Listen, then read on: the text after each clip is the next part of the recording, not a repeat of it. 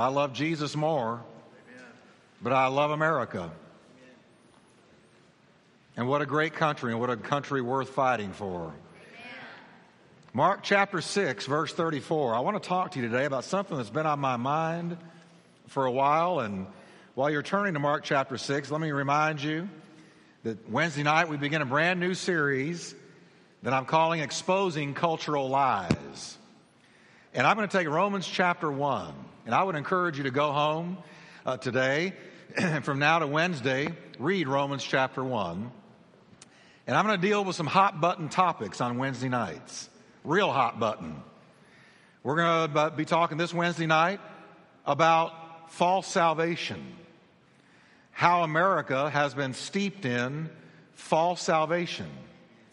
There is a true salvation and a false. And I got to tell you something, folks. Our minds and our spirits are under attack daily, barraged by the enemy with cultural lies, lies that are very potent, very powerful, very persuasive, but very wrong.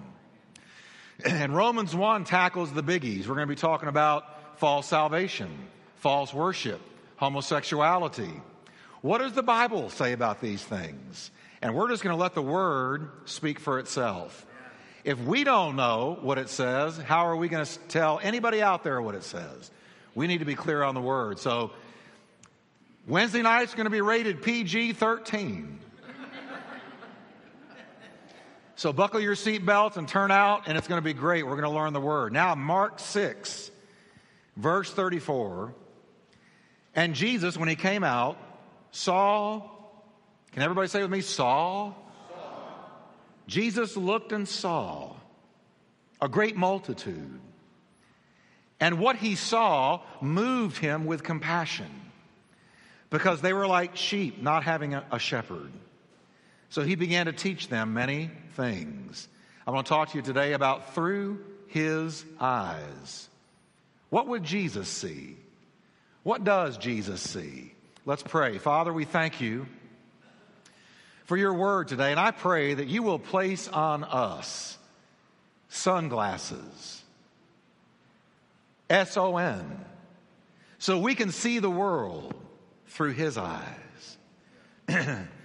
Lord, we know that if we do, evangelism will explode and people will be ministered to.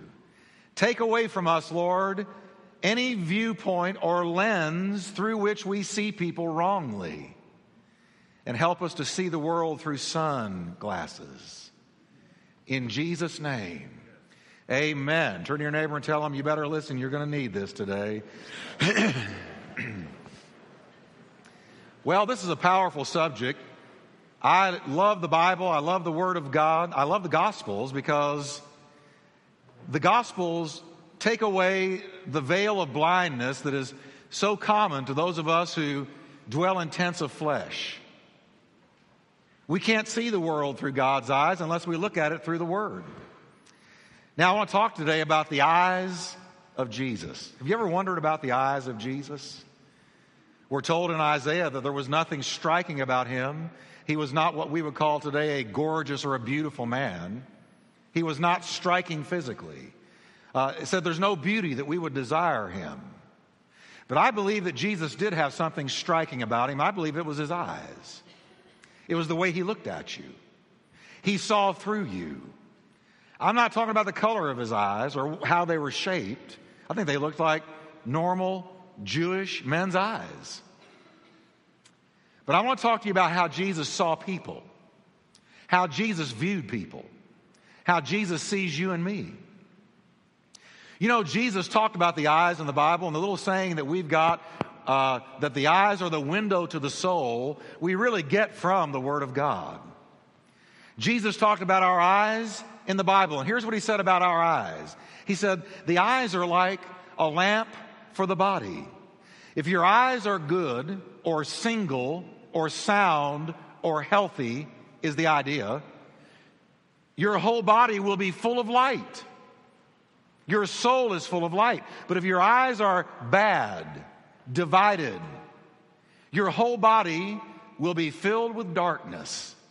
If then, Jesus said, the light within you is darkness, How terribly dark it will be.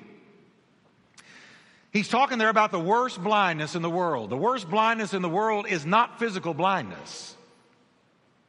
Kathy and I were coming back from Florida on a jet, and right in front of us was a man totally blind. He had no irises, totally blind. And he had a seeing eye dog asleep on the floor of the jet. I was glad the dog was sleeping instead of me. I, I, I envied the dog, actually. But beautiful dog. And this man was totally blind. Of course, your heart goes out. And my heart did go out to him, but it seemed the Lord said to me, Jeff, you ought to have more compassion on people who do not see spiritually. Because that's the worst blindness of all. Jesus called it terribly dark, overwhelmingly dark. How terribly dark spiritual blindness is. Now, most of the time when we read these verses about the eye and the light of the eye, we think he's talking about the lust issue. And that's part of it. But that's not all of it. That is not all that Jesus was talking about when he talked about your eyes. Jesus said, watch this, that our eyes determine how much spiritual light enters our soul. How much spiritual light enters your soul depends on your eyes. We can be full of light or we can be full of darkness. And that's why I love reading the Bible. Because when I read the Bible, my soul, through my eyes, is flooded with light. I still want that Bible somebody told me they were going to make for me that when I open it, a light comes on and floods my face. I want to open it up in front of you. And you see a light come on because that's the way I feel. David said, The entrance of thy word gives light, it brings understanding to the simple. This word is light, it builds our faith and the light comes in through our eyes. That's what Jesus said. Spiritual light floods our soul. The eye is the window to the soul. But Jesus said in most people, the blinds are closed and the soul is dark. Because we shut out the light. And Jesus said we won't come to the light because we're afraid that our deeds will be exposed as being evil. So we shut out the light. We will not look at the light. And Jesus wasn't just talking about, I want you to catch this, he was not just talking about what you look at as being the reason for light or darkness in your soul. It's not necessarily what you look at, it's how you look at what you look at. Now that's profound, and I'm going to stop a minute, and I want you to think about that statement. It is not what you look at necessarily that floods your darkness, your, your soul with darkness. It is how you look at what you look at that floods the soul with darkness or light. For instance, I can look at a person of another race with prejudice and bring darkness to my soul. It's not what I'm looking at, it's how I'm looking at what I'm looking at that brings darkness to my soul.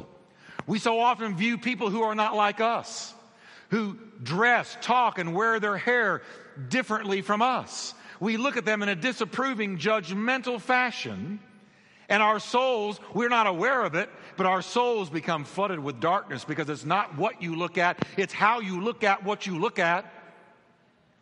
You can open up this Bible and you can look at it critically. You can pick it apart. You can reject it. You can run it into the ground. You can try to disprove it. And so this word is not bringing light to your soul, but it's bringing darkness because it's how you look at what you look at.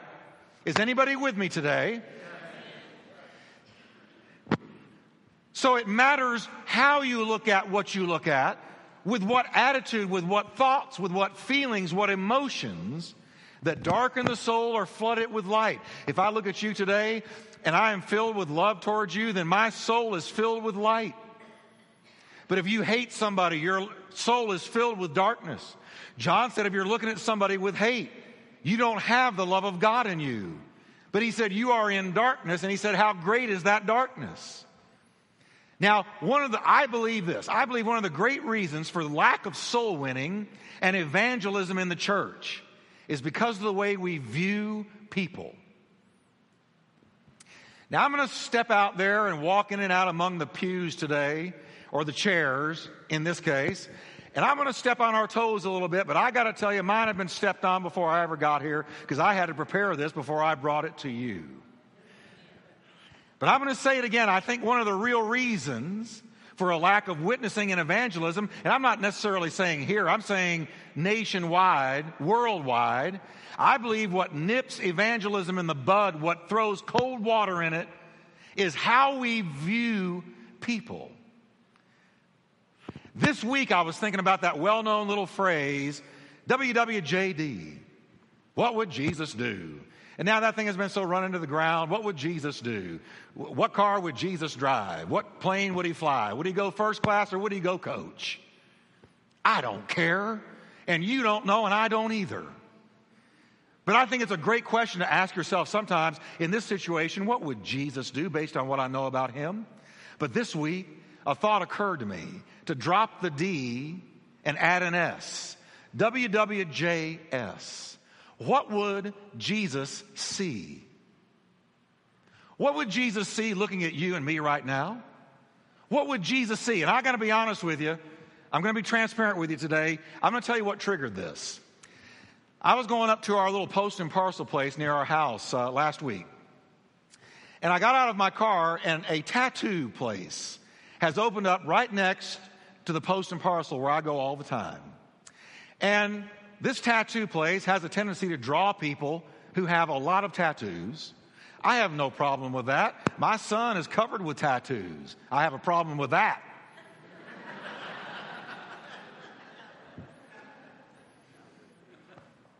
but when I got out of my car, I was taking something into the post and parcel, and here's a bunch of these kids sitting outside, lounging around. It's about two o'clock in the afternoon. They're smoking. They're their conversation is foul and filthy, and they don't care anything about people hearing them. And they're sitting there just, you know, on the sidewalk and on the curb. I had to kind of step around them to go into my post and parcel. My post and parcel. And here's what ran through my mind Good grief, can't you get a job? What are you doing hanging out? I was immediately filled with negative thoughts about these kids. I'm just being honest with you. I walked past them. I kind of gave them the look. You know that look disapproval. What are you doing here? Go get a job. If you can't find your golden opportunity, find something under the golden arches. Go flip a burger. Go do something. I don't want to listen to your language. Get a haircut. Me, who used to have hair down to here, get a haircut. Why are you dyeing your hair orange and purple and green? And what's with all the tattoos? And I walked into the post and parcel, Pastor Jeff.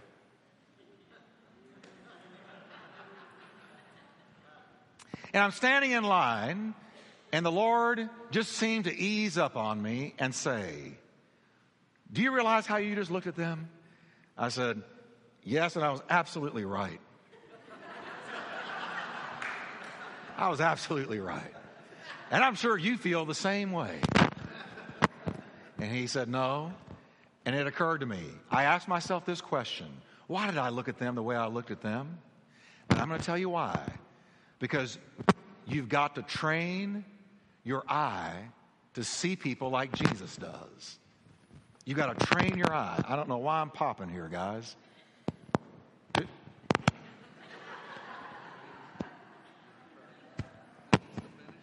I don't know.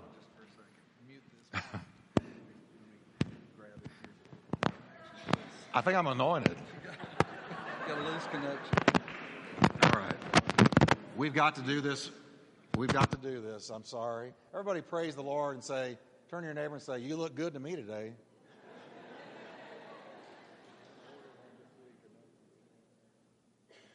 Now turn to the other side and say, You look better than last time I saw you.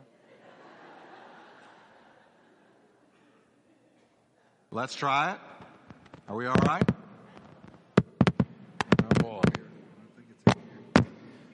It's there. All right. We need to move on. Now look up and say, Lord, thank you that you saw me through your eyes.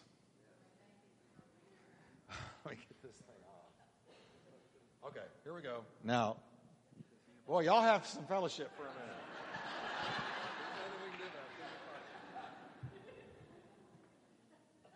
now this is hanging like the. Oh well. Put it. All right. This is a divine. This one won't be on the air. It'll be the second service. Ah, there. Give the Lord a hand.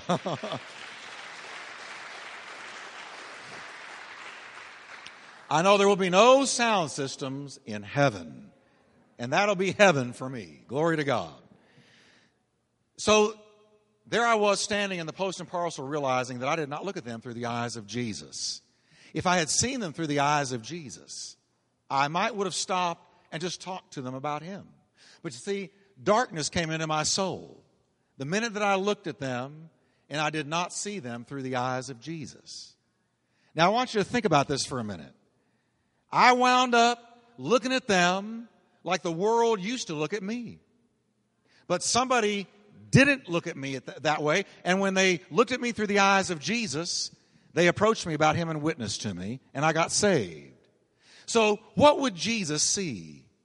What did Jesus see when he looked at you? What did Jesus see? Now, I want to highlight three outstanding aspects of how Jesus viewed people. How Jesus saw people. What did Jesus see? Well, first of all, Jesus saw through eyes of love. Now, I'm not trying to sound uh, spiritually sentimental, syrupy, or formulaic. I want you to know Jesus saw people through eyes of love. That's how he saw them. So if you wonder what would Jesus see? What did Jesus see when he saw you? He saw you through eyes of love. Did you know that I counted 10 times in the gospel? It says that Jesus was moved with compassion after he saw people. He looked and he was moved. When was the last time you were moved with compassion towards people? It probably wasn't very long ago because I believe many of you, most of you in here, love the Lord. And have you noticed that since you got saved, your love levels have gone up? You see people differently.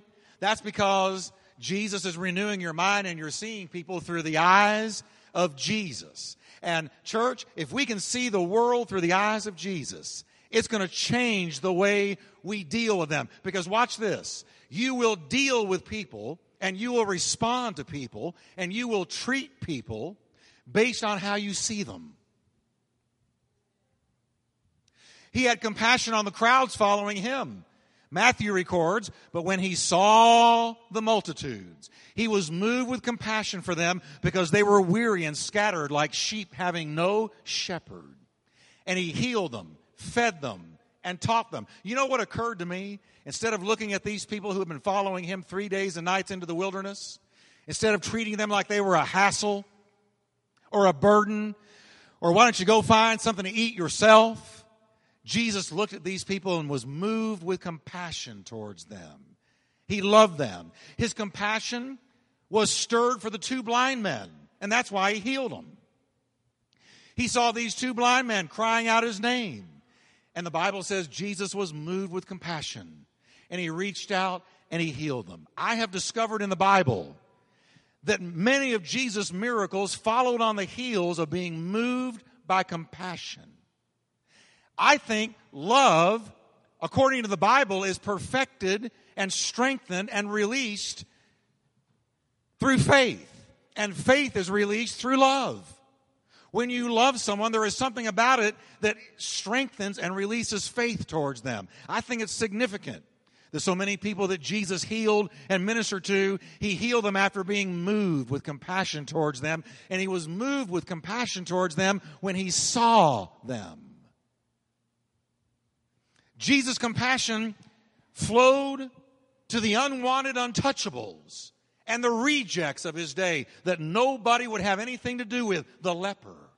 You couldn't even touch a leper. I can't imagine what it would be like to be a leper in those days because you had to wear a bell and you had to ring it if you got within a certain distance from people so that they would not come near you and catch the dreaded leprosy. You were unwanted, untouchable. You had no fellowship with anybody unless it was another leper. You were terminal and nobody would do anything with you, have anything to do with you.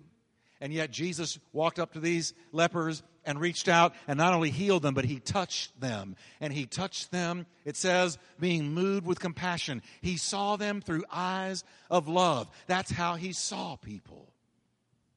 Then Jesus, moved with compassion, stretched forth his hand and touched the leper and said to him, I am willing, be cleansed. He had compassion on the demon possessed. He had compassion on the dispossessed, on the outcast, and on the hopeless. The unpopular. The people nobody wanted to be around. He saw them through eyes of love. And he wants us to have those sun glasses on us. Are you with me, church? I have walked into churches before. You could have ice skated to the seat. Nobody welcomed you. I was talking to a lady last night who called about joining our church. And here's what she said to me. She said, I walked into your church and so many people came up and greeted me, said hello to me, and loved on me. She said, I never wanted to leave again. I want to join your church because of the way your people greeted me.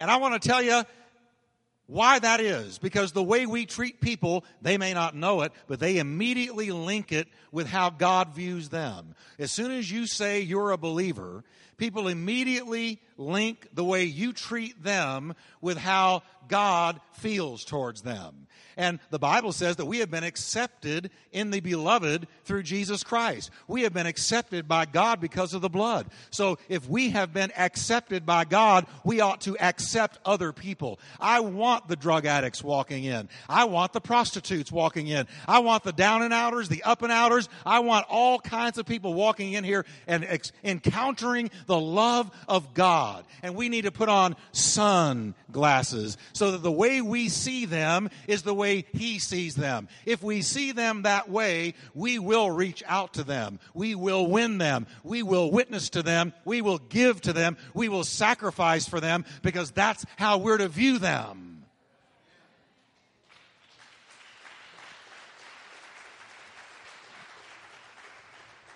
You know, the way v- Jesus viewed people always got him in trouble with others.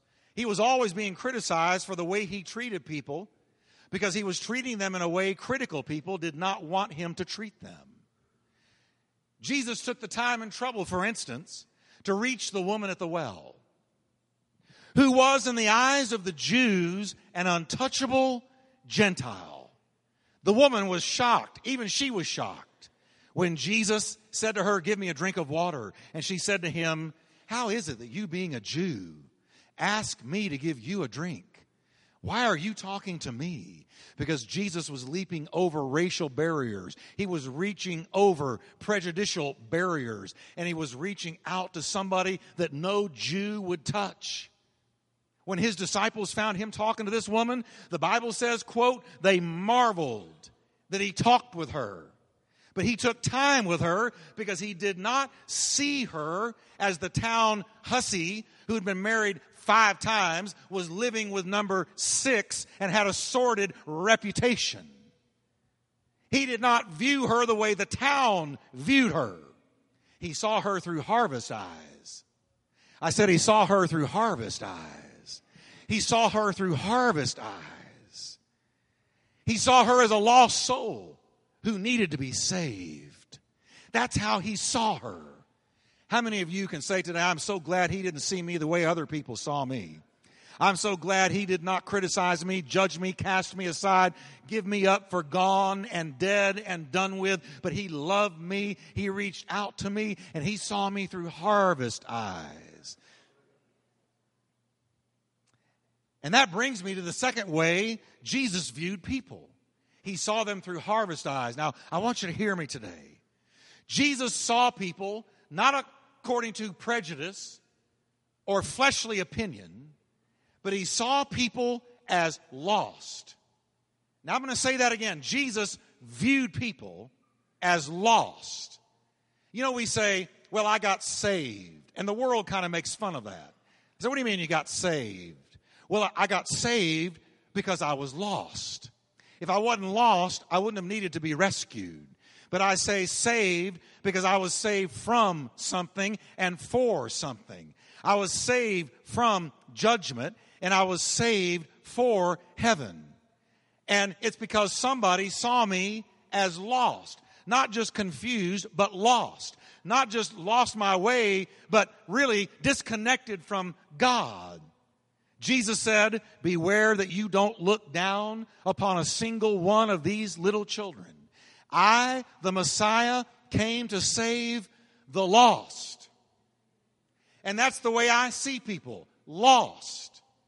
I should look at those kids lost, not bums, not rebellious, not troublesome, but bottom line, lost. They were lost. Jesus saw people as lost. Now, notice that Jesus said that you can look down on somebody, and when you look down on them, forget that they're lost.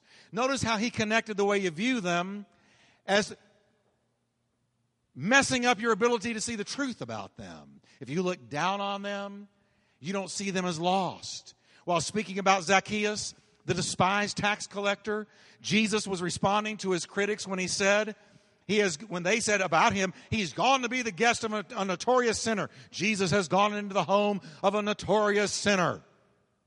Pharisees, snoot nosed Pharisees, judging everybody, judging everything. And Jesus went into the house of somebody lost, a a dreaded, despised tax collector. And here were the critics sitting outside. Well, he went into the house of somebody lost. But Jesus replied by saying, I have come to search for and to save what was lost. I have come to save what was lost. That's how he saw Zacchaeus. His critics looked at Zacchaeus through eyes of hate. Jesus through eyes of harvest. His critics saw a crooked tax collector. Jesus saw a lost soul. How do you see people? How do you view people? Now, I want to just take that word lost for a minute. What does it mean when Jesus said, I came to save the lost? Here's what Webster's defines lost as unable to find the way to a place, unable to find your way to a place, like somebody who needs directions. But, church, the word Jesus used was much stronger than that. When he used the word lost, it was a word that meant to be utterly destroyed, to perish. That's what it meant. To be destroyed, to perish. The disciples used the same word in the midst of the storm at sea, the same word. When they were perishing at sea, perishing in the storm, when they stood up and said, Lord, save us, we perish, it's the same word for lost. That's the way Jesus viewed people. It meant the difference between being turned around and in need of directions to being trapped in a burning house. How does Jesus see people? He doesn't see them wandering around just in need of direction. He sees people as being in need to be delivered from the equivalent of a burning house. Anyone lost is in a burning house, and they don't see the door. He was talking about a major rescue undertaking. Somebody lost, according to Jesus, is in a burning house. They need to be saved. They need to be delivered. They need to be rescued. It is not some laissez faire, so so, no big deal thing. People need to hear the gospel so they can be saved from being lost like they're in a burning house. Jesus said they were perishing, they were dying, they need to be saved. Do we see people that way? Jesus saw people through harvest eyes. Listen to what he said. Look around you. Vast fields of human souls are ripening all around us. Do you see it? Man, I went out there at the land last week, and I'm sitting there in a chair talking to somebody, and this young man comes up to me. And I'd never seen him before in my life. And he said, Are you Pastor Jeff Wickwire? And I said, I sure am. And he looked at me and he said, I listen to you every day on the radio. I can't believe it's you. Hi. He said, Those messages so speak to me. And I said, Well, I'm so glad to meet you. Tell me a little bit about yourself. He's all, oh, me and my wife are in the middle of a divorce. I've been going through hell. And I tune you in to be encouraged in God. And this morning, I went to the store to get some groceries and I got some dog food. And when I got home, I realized that I didn't have my dog food. So tonight I was going back up to the store to get the dog food, and I saw all these people out here in this yard. And so I pulled up and I saw your name on the sign. And I said, it can't be him. So I've driven up here and I asked one of your folks, is that the one that's on the radio? And they said yes. And he said, I want to meet him. So he came up and said, I can't tell you what it's meant to me to hear the word of God reaching into my darkness and strengthening me and helping me and encouraging me.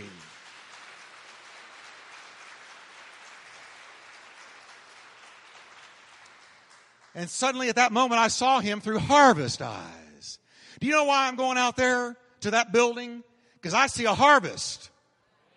I see all those people, teeming multitudes of people, lost in the clutches of the devil. I don't want to sound melodramatic here, but I'm telling you this is what Jesus said. They're perishing. They're in a house fire. They need for somebody to show them the door so they can get out. So I'm not going to be religious. I'm not going to have a holy club. I'm going baptized in fire and baptized in the Holy Ghost. And I intend to preach Jesus. because they are everywhere and they are harvest. They're not trouble people. They're not people we turn away from. We put on sunglasses, and when you put on sunglasses, you say, they're lost. My heart is moved with compassion. I want to reach out to them and I want to minister to them and I want to see them born again. Is anybody hearing me today? What would Jesus see? What would Jesus see? Jesus saw people through harvest eyes. He saw you and me through harvest eyes. He saw the woman at the well through harvest eyes. But I got to tell you, folks, to reap the great harvest Jesus said was out there, we got to have his eyes. I read last night 90 million people in America claim to be born again. 90 million claim to be born again. That means 220 million do not know Jesus as their Savior. Our nation is now almost at 310 million residents. Every 13 seconds, a new soul is added to American soil. There are in America alone 220 million people in a house fire. And how are we going to see them? We're going to see them through harvest eyes. I'm going to go on podcasts. I'm going to go on radio. I want to go on TV. I want to go to iTunes. I want to get everywhere I can get where lost people just going through the internet will come across. You need to be saved. Christ died for you. He loves you. You need to be born again. I'm not going to mince it. I'm going to tell it. We need people to say what Jesus said. You've got to be born again. And finally, Jesus saw, when he looked at you and me, he saw who you could be. Oh, I love that about Jesus. He saw who you could be, not who you'd been. He looked at you, he saw people through redemptive eyes. He saw your destiny, your calling, your potential. He saw what God was going to do with you, not what Satan had done to you. He saw what you were going to be. When Jesus looks at you and me, he doesn't see washouts who have been lost in sin and hopelessly damaged. No, no, no. When he looks at you and me, he sees us through eyes of redemption. He sees us through redemptive eyes. He sees what you can be and what you will be in God. And you know what? He wants you to hear what he speaks over you. I learned a long time ago do not let people define you. Do not let people who are not on your side define you. Don't let people who are critical of you, judgmental of you, unmerciful to you, don't let them be the people who define you. Let God define you. And if you let God and His Word define you. Here's what you are going to hear him say. You are the beloved in Jesus Christ. If God is for you, who can be against you? He has raised you up to give forth and sing forth and tell forth his praises into the darkness of this world and to praise his name. He has called you a child of God. It does not yet appear what we shall be, but we know that when we are with him, we are going to be like him, for we shall see him as he is. He sees sees us redeemed. He sees us seated in heavenly places in Christ. He sees us filled with the Holy Ghost. He doesn't see us covered in sin. He sees us washed in our sin. He sees us as great big bundles of potentiality. Jesus sees us through the eyes of destiny.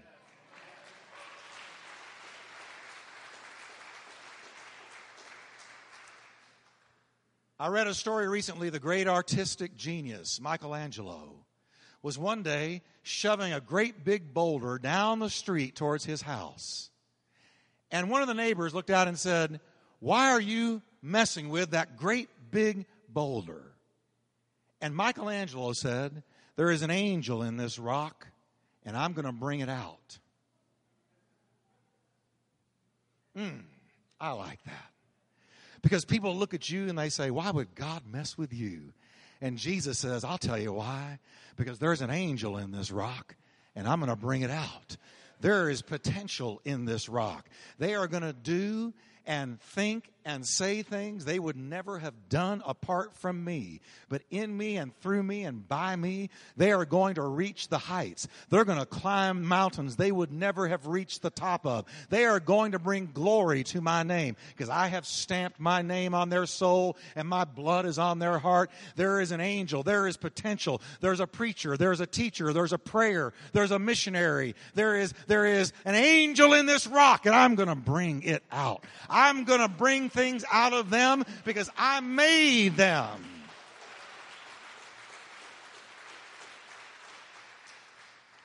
Jesus said to his future disciples, Follow me, and I'm going to make you to become fishers of men. He told Simon Peter, You are today Simon, John's son, but you shall be called Peter the Rock. Today you are ordinary, but you will be extraordinary to the glory of God. Are you with me, church? Jesus saw us. Let's stand together, can we? Jesus saw us. Can you repeat it with me? Through eyes of love? Well, that's, let's try one more time. Jesus saw us through eyes of love, through harvest eyes, and through redemptive eyes. That's how he sees us. That's how he sees us. Now, can you put on those sunglasses? Can you put them on? I see people through his love. I see what that person on the street can be. Amen. Father, we're headed towards a great harvest. You're preparing us for a great moment. I pray that we will put on those sun glasses. Because, Lord, there are so many lost. They're lost. Father, help us to reach them, and we know we will if we see them through your eyes. Now, with every head bowed, perhaps today you used to walk with God, but you've gotten away from Him. And in getting away from Him, the Holy Spirit has already been talking to your heart and saying it's time for you to come home. He's looking at you through eyes of love, not condemnation. He's looking at you through redemptive eyes, what you can become through Him. He's looking at you through harvest eyes.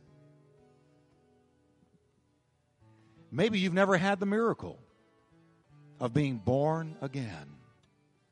I know that the Savior I've talked about today is looking at you and He wants to bless you. He wants to forgive you. He wants to bless you with a brand new start. He wants to redeem you. If you can say, Pastor Jeff, I'm in one of those two categories. I used to walk with him, but I've gotten away. Or I'm not positive I've ever had the miracle of being born again. I want to be sure we're not missing anybody today or not giving the opportunity to get right with Him. I want you to forget about the person next to you. Just totally forget about them. All that matters now is you and Him. If you can say, Pastor Jeff, I'm in one of those two categories, I'm going to ask you, let me pray for you.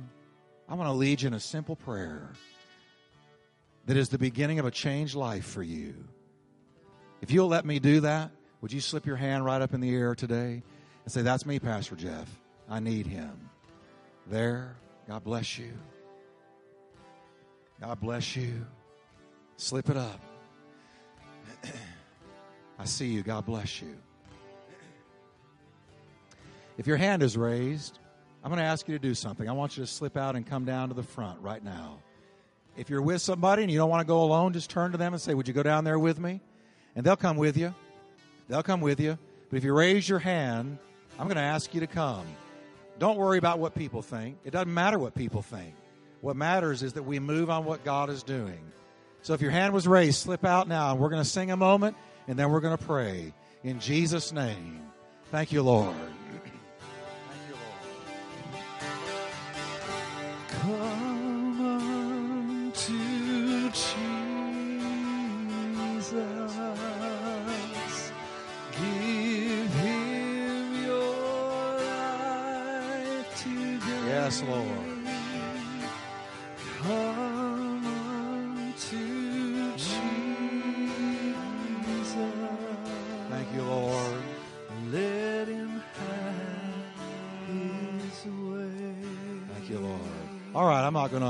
Few people who did. Let me tell you something why I asked people to come down. Because everybody who Jesus dealt with in the Bible, he dealt with publicly. He said, Stretch out the withered hand, step forward to me, get out of the boat and walk on the water towards me. There was always a movement towards him. That's why we do it. But you know what? God will bless you. pray on the way home. Whatever you need to do, pray and God will help you. Dave, come down. And Dave, Super Dave, our children's pastor, is going to introduce somebody to us today. And then we're going to be dismissed. Thank you, Pastor Jeff. All right, come on down, Luann. We're going to be, uh, want to give you a quick couple announcements on our children's department. We're going to be making some changes. How many of you went to the picnic last week and got to tour the new building when you went inside? We are needing to gear up as we go into the new building, and one of the first changes we're making is this is Miss Luann Bell. She is going to be coming on staff with us for a season. Luann is going to be taking over our the early childhood department that my wife Leslie had been running for the last three years. Leslie, my wife, is needing a break. She's basically tired, been doing that for about three years. Luann comes to us with over 18 years ministering to children. She has a master's in early childhood from Southwestern Assembly of God. She has spent five years running early childhood departments in various churches. So we're very excited to bring Luann. So Luann will be doing the scheduling. She'll be working with the ladies in the uh, early childhood. So I ask that you would welcome Luann Bell on staff with us here.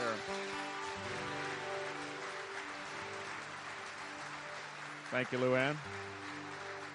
Couple other things I need to make mention of real quick. Number one, Sunday school. Seven months ago, I recruited for Sunday school. I got a lot of pats on the back, a lot of good ideas. I asked for three teachers, two subs, one person to run it. I picked up one lady who volunteered to run it, one teacher. I need two teachers to come into place and two substitutes because we are putting Sunday school for the children into place so as we go into the new building, they will have Sunday school. I need to have people step forward. I believe God has already called them. I have prayed them in. I'm just needing people to say, I will give you a one year commitment, Super Dave. I will work in teaching. There will be a couple training sessions here in the month of June, June, June on Wednesday nights to help get you into what it's all about. That will be in the bulletin. Announcements to be made. Please see me, folks. These are our children. Uh, most of what we've been doing, Leslie and I have been carrying the load and we're tired. We need help. I'm asking people to help pick up the load, join with us, okay? We need help ministering to our children. And finally, one other announcement I've talked to Pastor Jeff. We're going to be taking on Wednesday nights a break with the first through sixth graders. Uh, Pastor had asked during the summer only, Pastor had asked me about seven months ago to start sitting in services on Wednesday night. I asked for people to help me No one stepped forward there. I am tired, folks. I need a break on Wednesday nights. I would be with the children one more Wednesday night. Now, if I have some people and you'd say, I want to just do games with the first through fifth graders on Wednesday nights, come see me. Otherwise, I'll be sitting in services during the summer. Please, I'm asking of you, please step forward. These are our children. Let's invest in them. We will give you training, we'll give you the tools. I can't do it all myself. Pastor can't do his all by himself. Pastor Tim can't do his by himself. Steve started by himself. God is blessing with staff. We can't do these things all alone. We need your help. So I'm asking that you come see me. Finally, if your child is in sixth grade, starting June 1st, they are promoted into the youth group. So they'll be going into the youth group here the first Sunday in June. Thank you, Pastor Jeff. Uh, when summer begins, and it's already begun in some schools, um, what ages are not going to be available down there anymore? First through uh, sixth grade, they will be sitting with parents. We'll cover the birth through age five. The elementary Okay. kids. If I can get some parents who will just play games during the summer, we'll do that because I'm needing to take a break. So. Okay. So the first through six are going to be up here. And they'll get the word. They will get the word. That's okay. We're taking a little bit of a summer break for that age bracket. So bring your kiddos and let them sit under the word of God. Anything you want to say, Kathy? All right. We're about to dismiss. Yes, and we do appreciate Dave and Leslie, and we we so blessed by what they've done and given the last three years. Um, so I do ask you to pray about what he shared, but also next Sunday is First Fruit, so we're going to ask you to bring your non-perishable food donations. Anything you would like is fine, and uh, that's next Sunday. That'll go to families that are having a hard time. Um, also, next Sunday, Jeff's had a lot of questions about church membership, so he wanted to let you know.